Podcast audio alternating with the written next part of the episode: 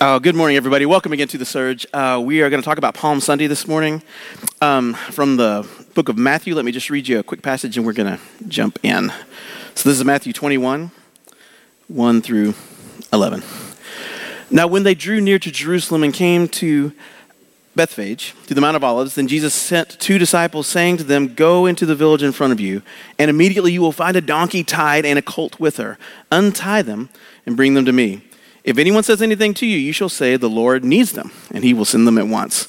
This took place to fulfill what was spoken by the prophet, saying, Say to the daughter of Zion, Behold, your king is coming to you, humble and mounted on a donkey, on a colt, the foal of a beast of burden. So the disciples went and did as Jesus had directed them. They brought the donkey and the colt, and they put on their cloaks, and he sat on them. Most of the crowd spread their, spread their cloaks on the road. The others cut branches from the trees, and they spread them on the road. And the crowds that went before him and that followed him were shouting, Hosanna to the Son of David! Blessed is he who comes in the name of the Lord! Hosanna in the highest! And when he entered Jerusalem, the whole city was stirred up, saying, Who is this? And the crowd said, This is the prophet Jesus from Nazareth of Galilee. Um, we're going to talk about Palm Sunday in, in a way that hopefully will be a little bit different. Um, famous philosopher Socrates used to say that the first job of philosophy was to, to actually stun people out of what they think they know, right? And so he, he actually compared himself to a fish, and the fish would actually sting people and make them numb. And he said, my, my first job is not to lead you to the truth. My first job is to tell you that you don't know what the truth is. And I think sometimes, sometimes God moves to shake us out of what we think we know. Uh, it's just the nature of people. Um, once we make an opinion about something, big or small, it's really hard to shake us off of that opinion.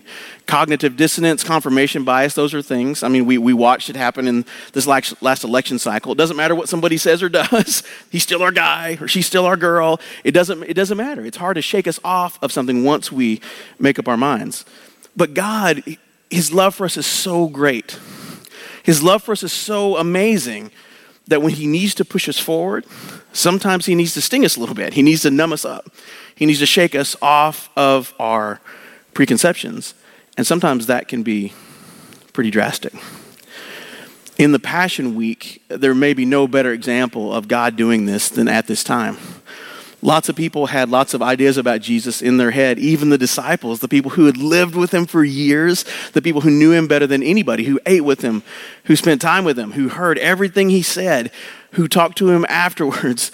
Eh, these guys in this week, they didn't get it, and they were shaken to their core. Shaken to their core. Did you ever have plans that didn't work out? Did you ever have a path for the future that didn't happen? Um, from the time I was a kid, I wanted to be a teacher.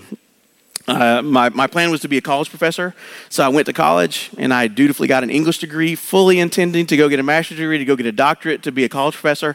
And all of the good professors I had, I'm, I'm with them after class going, okay, you're a really good teacher. I love what you're doing. How do I get to be where you are? And they say, well, you know, think about this and that and the other, and here's a good school for what you're thinking about, and here's a good school. And, and um, I'm talking to these guys, and I'm really gearing up for that. Um, in the midst of that, right before I was about ready to graduate and pack off to some graduate school somewhere, I got married. And life kind of happened. Uh, she had some health problems. It's a long uh, story. I don't want to focus on this too much, but 22 surgeries and countless days in the hospitals later, she died when I was 22. And it just kind of threw me off of my graduate school doctorate path. Um,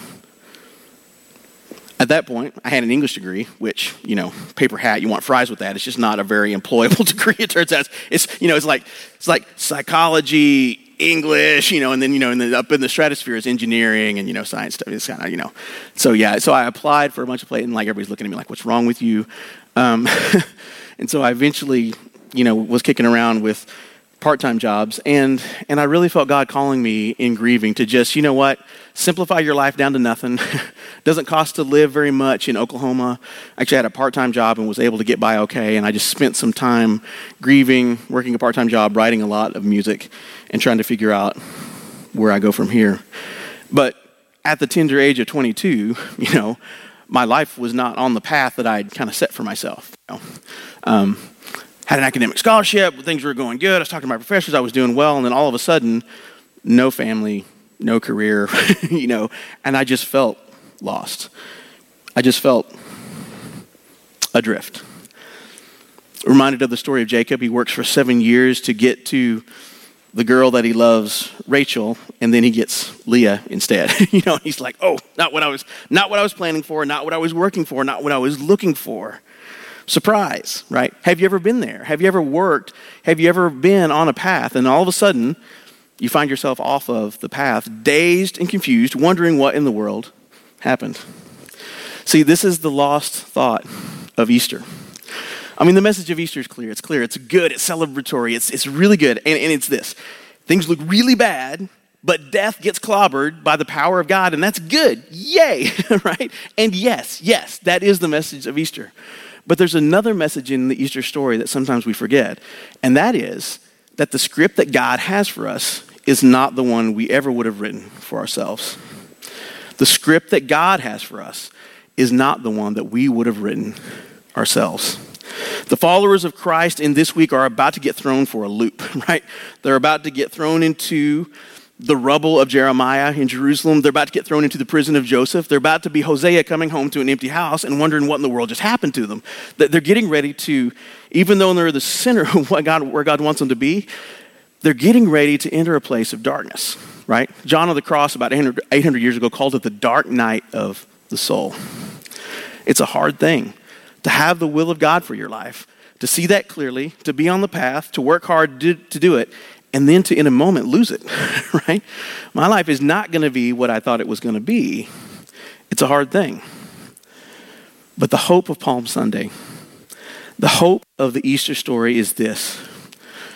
In that moment, if we can hang on, God is moving behind the scenes much more deeply than we realize. The thing that He has for us is so much better than our dreams and expectations. When things seem lost, when things seem lost, we are still in His hands. And I want to look at three things in this passage and challenge us to look at the Easter story with new eyes, to see Easter differently than maybe we have before. And so the first thing is this um, it's a different steed, it's a different horse. right? So the whole thing with laying down the cloaks and the palm branches, the victorious in- entry, at this time in history, this was the welcome, this was the traditional welcome of a conquering king. The general goes out, he's amazingly victorious, he does very well, he comes back into the city and he's honored with the ticker tape parade, and part of that was the palm branches and the cloaks laid before him. And make no mistake, the people doing this with Jesus, this was a political hope. It was a political hope, right? There was some bristling at the harsh rule of Rome here. Didn't really like Herod. They didn't really like Pilate. There was some hope that Israel was somehow, you know, through hook or by crook, about to rise to some level of prominence, that somehow Jesus and God would do, do their thing, and that the riches and influence that Israel had under Solomon might come again right? And the disciples were clearly hoping for that too. Lord, when you do your thing and take over, can we sit next to you while you're while you're ruling over the Roman the Roman Empire? and they were they were looking for a king. All of the Jews were looking for Messiah to come as a political figure, to come as a king, to come as a ruler, to come as someone who would set up government and rule in that way. Jesus did something else. And in America, we're, we're of two minds about, about kings, right?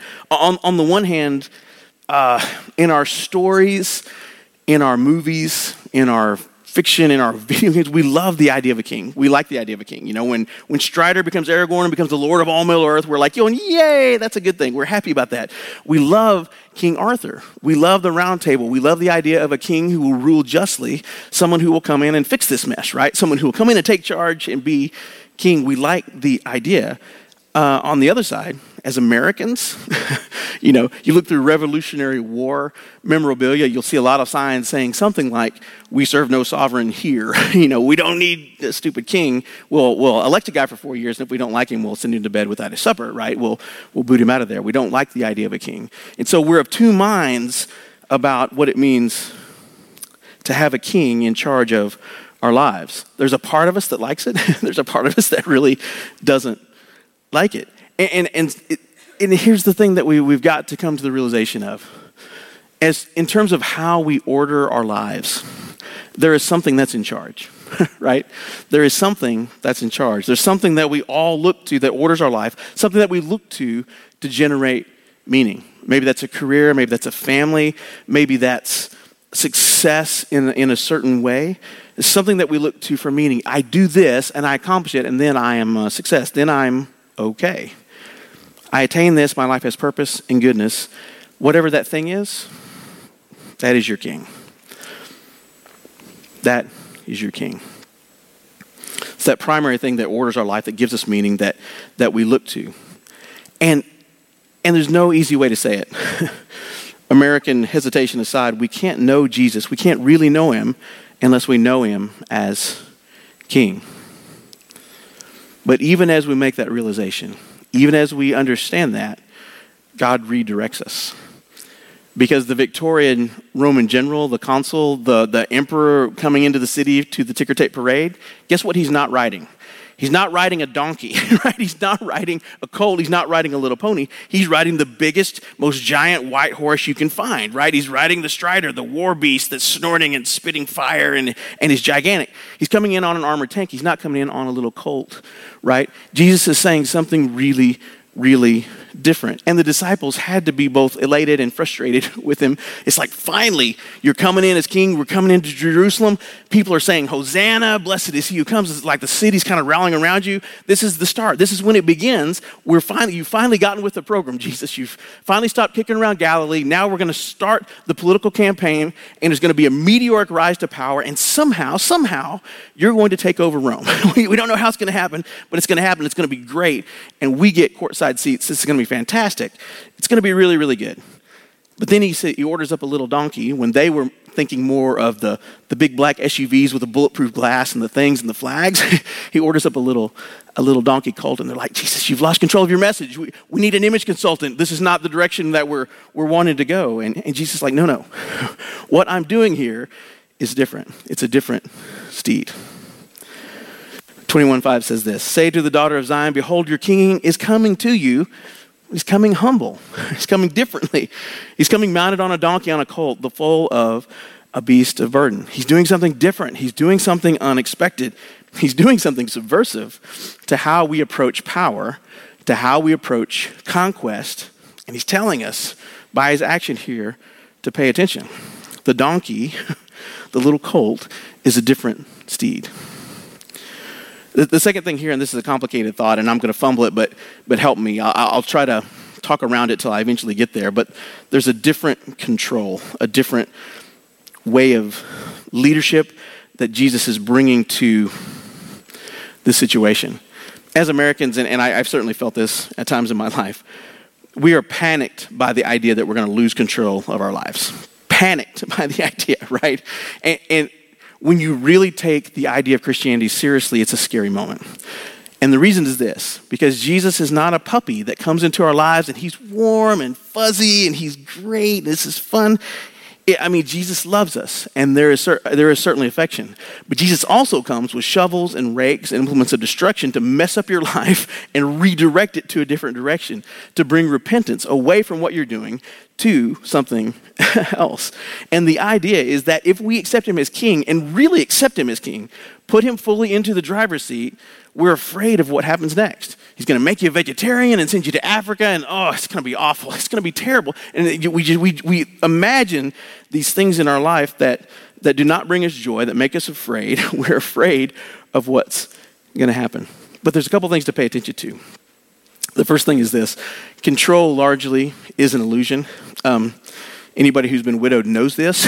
There's some things you just don't have control of in your life, right? Other people are free, stuff happens. The job goes away through a round of layoffs. That's not your fault. The company moves a different direction. The pers- other person in your marriage freaks out, and you can't control that. They leave. You can't control it. I mean, there's nothing that you can do.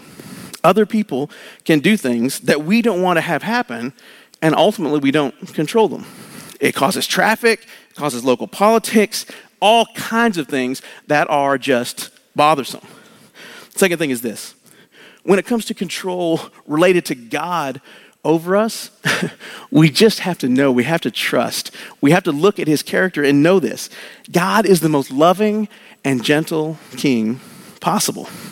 He's not a tyrant, he's just not. He doesn't manipulate us, he doesn't addict us, he doesn't trick us or position us or handle us to get us to do what he wants, right? He talks to us like a loving father. He leads us with a small, still voice. Look, Jesus, he's the most patient manager, the most helpful boss ever to the most idiot employees you've ever seen, right? He's incredibly patient with the dumb employees, with his team that's just all over the place. He's incredibly patient and good with them. The third thing is this He doesn't let us abstain, He doesn't let us not decide what to do with Him as King. The way that He comes into Jerusalem as a conquering hero, the way that He draws attention to Himself, I am, in fact, the Son of God. Yep, you know, you got it right. The, some of the things that He does, right? He kind of forces our hand to a decision. He's the Son of God. He, he teaches in such a way that they're forced to commit one way or the other either crown him or kill him, and you got to pick one. And so they did, right? And that's what the Passion Week, that's what the Passion Week is about. The other thing that's fascinating here, and this is something that I don't hear talked about a lot, but as someone who grew up on a farm, it's, it's interesting to me. Um, there's a miracle here that we often skip over. Uh, that's the irony and miracle of riding an animal that's never been ridden before. I'd like to see you try to do it. you know, it's kind of it's one of those things.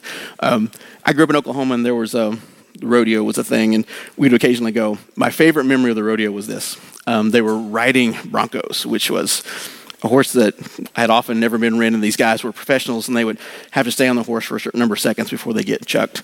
Um, and so they announced the next horse, the horse's name. I'm not kidding. Okay, up next we've got Satan. The horse's name was Satan. I'm going, ooh, that's probably not good. And, and, what Satan would do, and it was pretty impressive. I saw Satan do this three or four times to the poor cowboys trying to ride him. Satan had never been. Satan's never been ridden. It's like, yeah, huh? And so what Satan would do is that he would kind of walk out onto the thing. Like normally they would run and start bucking. He would walk calmly out onto the thing with a guy on his back and then the horse, I'd never seen anything like this. The horse would literally jump about eight feet off the ground, about this high off the ground, and it would hold its legs completely stiff. And it would hit the ground with its legs stiff, and it would jar the rider so much that he's, he's completely off balance. And then the horse would go and just launch him. I mean, it would just and would just buck like a like a catapult, and would throw the guy forty feet. I mean, like he's over there flying through the air. You know, it's like broken bones soon to happen. And I watched him do it three or four times. He had a process, right? Satan had it down. Uh, here's the thing we don't just get on an animal that's never been ridden before. They freak out, they, they, they, they panic, they start. You know, frothing at the mouth, they start bucking and, and jumping, and they start doing all kinds of things. Um, and there's a way that people get an animal to be ridden that's called breaking the animal. They assert their will in often not very gentle terms to get the horse to cut it out to where they can ride it. Jesus doesn't do that, right? He's both the creator and Lord of creation. And through the power of God, he just calms the animal. Just calms him and rides an unbroken colt through, you know, add this to the mix, through a really loud and unruly crowd that are throwing stuff in front of the animal that would normally spook a donkey, but it doesn't in this case. It says something about the way that Jesus leads us. There's a real gentleness there.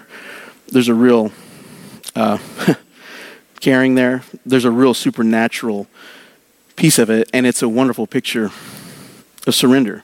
Because, see, it, we think about losing control as a bad thing. We think of it as you know, something that we never would do voluntarily. But control doesn't have to be evil, control doesn't have to be bad. And it turns out that Jesus, God, is the only one who can control us without destroying us, right? Without breaking our will in this sort of way. I mean, think about it like this God as king, but also as creator, made the world, and then he also made us to fit in the world. And so, us submitting to what God wants to do, us submitting to his control, is kind of like a fish out of water gasping for breath, dying, flopping around, submitting to being put back into the water, right?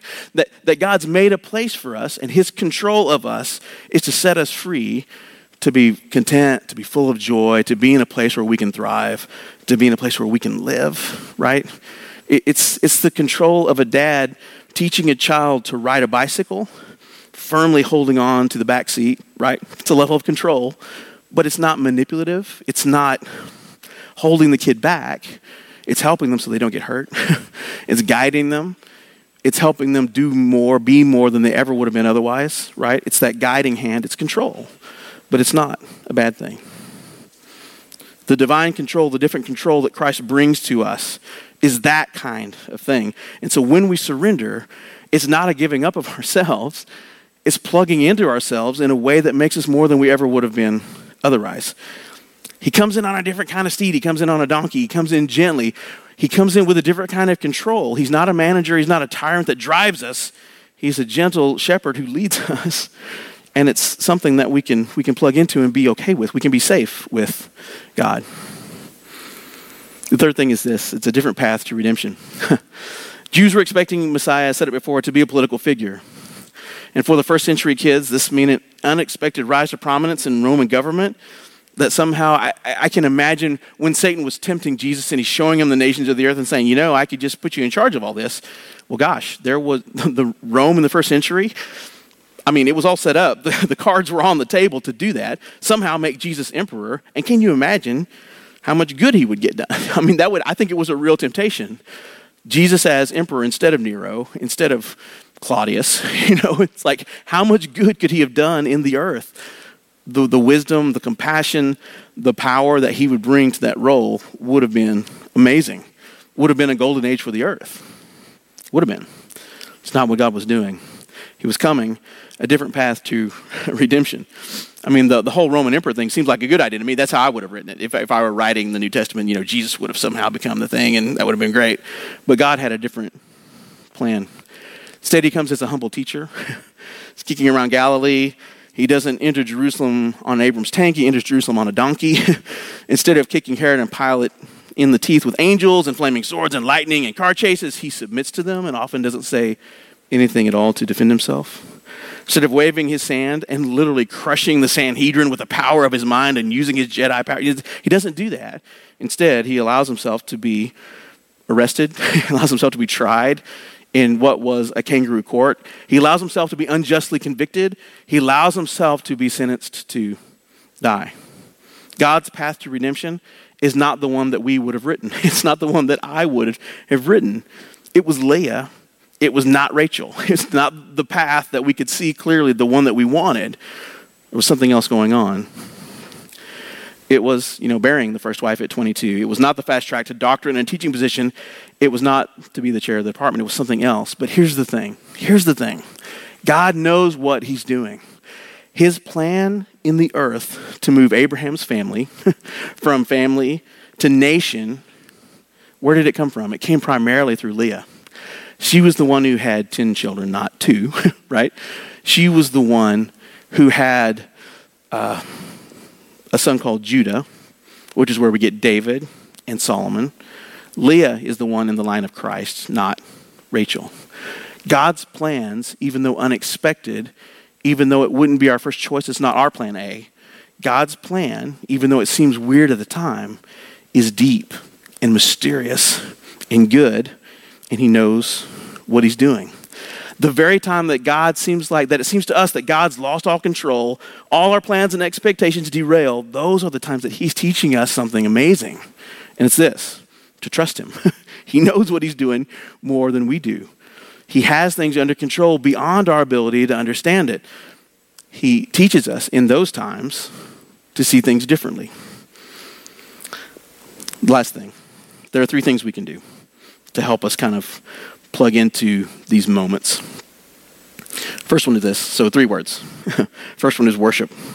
See God as He truly is, not as we expect Him to be. And sometimes that's hard, right? We, we all have a picture of God in our heads. That's our default setting. For me, it's a giant old man with a beard on a throne and a thing. But often that's not as conducive to seeing God as a loving father, to seeing Him as a shepherd, to seeing Him something He's big and aloof, right? Majestic, to be sure, but often not close. And so in my own in my own default image of who God is, I have to let that bow to scripture. I have to let worship lead me in a different direction to get a more complete picture of who God is, right? He's not coming on a charge with Excalibur, he's coming on a donkey. And sometimes the miracle is gentleness and not explosions. It's always surprising, it always inspires awe, it always humbles us, and it always leads us to something deeper. So, worship. The second thing is this obey. obey, especially when it doesn't make sense. Um, you know, I have a strong willed child, shocker. She's absolutely wonderful.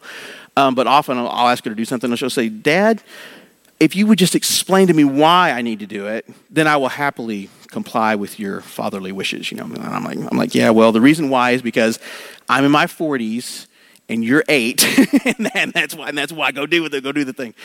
Some, sometimes we need to obey, even when we don't intellectually understand it. Right? It's what obedience means. If I explain everything to her and she can, she consents with that, that's not obedience. That's agreement. That's coincidence. Well, that's that's a good idea. I'll do that anyway, and that's not obedience, right? It's, it's only obedience when we don't fully understand what it is, when we trust the person who has authority in that situation. And we have to take that approach with God. We have to for it to work correctly. Listen, Jesus is not a buffet. we take what we like and we leave the rest. Jesus is not a consultant, right? He comes in and gives us some good advice and well, I'll take that under advisement and I'm going to go this way. Like, no, no, no, no. Jesus is king, he's Lord. And sometimes we need to say, yep, I will do that, even though it makes no sense to me at the time. If we can make that move, I promise you, it will bless you in your life. If we approach him that way, we will plug into a beauty and, and into the power of the gospel of Christ in the way that we haven't seen before. Because of the way that he came on a donkey, the sacrifice that he made, laying down completely, we know that he isn't here to abuse us. We know that he isn't here to take us in a bad direction. Trust God and obey, even if you don't fully understand it mentally. Uh, the third thing is this so, um, obey, worship, expect. So, third thing is expect. When we lost the true king in the garden, the world broke. it just broke, it snapped. Um, and while there are amazing and there are beautiful things in the earth, there really are, it's a shadow of what we'll get when creation comes back into the fold. When we line up with the king now, uh, the big part of what a life with Christ means is that we somehow start moving with the grain of the universe as God intended before it's fully here. And so expect things to happen that are amazing, big and small. doesn't mean we won't suffer. This is the prosperity gospel. It doesn't mean that everything will go our way. Sometimes God will, in the very center of his will, knock us off our horse to teach us something good. But it does mean that there is a power and an amazing plan that God has for us that often we don't plug into. Expect amazing things to happen. Pray big prayers. Line up. See what God is doing in a situation and don't be afraid to ask for something big. because sometimes in this complex script, God will set aside our simple plans and lead us to a power that many of, many of us haven't seen. He will never leave us, He will never forsake us my heart this morning is that we will see, as a group, that we will see the gospel differently. That as we go through this week of the Passion and as we celebrate Easter, that we will look at the power and the love of God and the things that He's done with new eyes. That we'll see the leadership of Christ in a way that lets us say yes to it, in a way that we haven't before. When we do that, when we see the gospel differently, it will become joy to us in ways that are profound. Let's pray. Father, I just thank you for everything that you've done, for everything that you're doing. And Lord, I pray that you would shine the light of your love on us, that you would give us eyes to see, that you would help us see you as king, but as a different king. That you would take our disappointments, the dreams that um, have been broken, have been frustrated, and that you would give us your dreams instead, and that you would lead us beyond our hopes to the thing that you want us to have and, and let us see the amazing thing that what you have for us is even better. Lord, I pray that you would just still our hearts, that you would speak to the wounded here this morning, that you would speak to uh, the people that are doing fine, that you would lead us very much to a next step closer to you, and that you would uh, bless us, everyone. In Jesus' name, amen.